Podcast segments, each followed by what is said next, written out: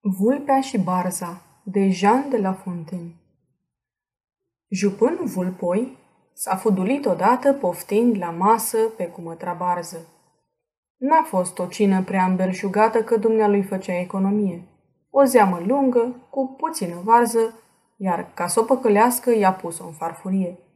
Zadarnic, biata barză își încerca norocul că n-ajungea să soarbă un singur strop cu ciocul pe când vulpoiul, ciorba, a subtul la iuțeală.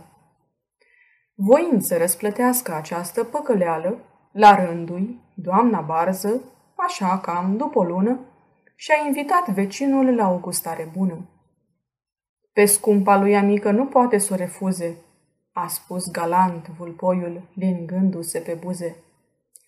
Apoi, cu pasul legănat spre casa berzei s-a îndreptat lăudându-i marea bunătate și aromitoarele bucate.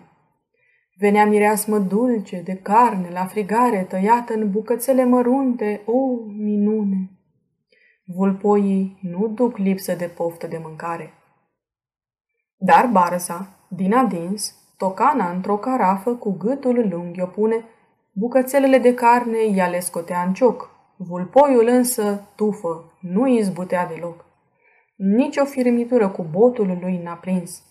Și s-a întors acasă flămând bătular vina, ploștit și nemâncat, cu coada între picioare și foarte rușinat, ca un vulpoi pe care l-a păcălit găină.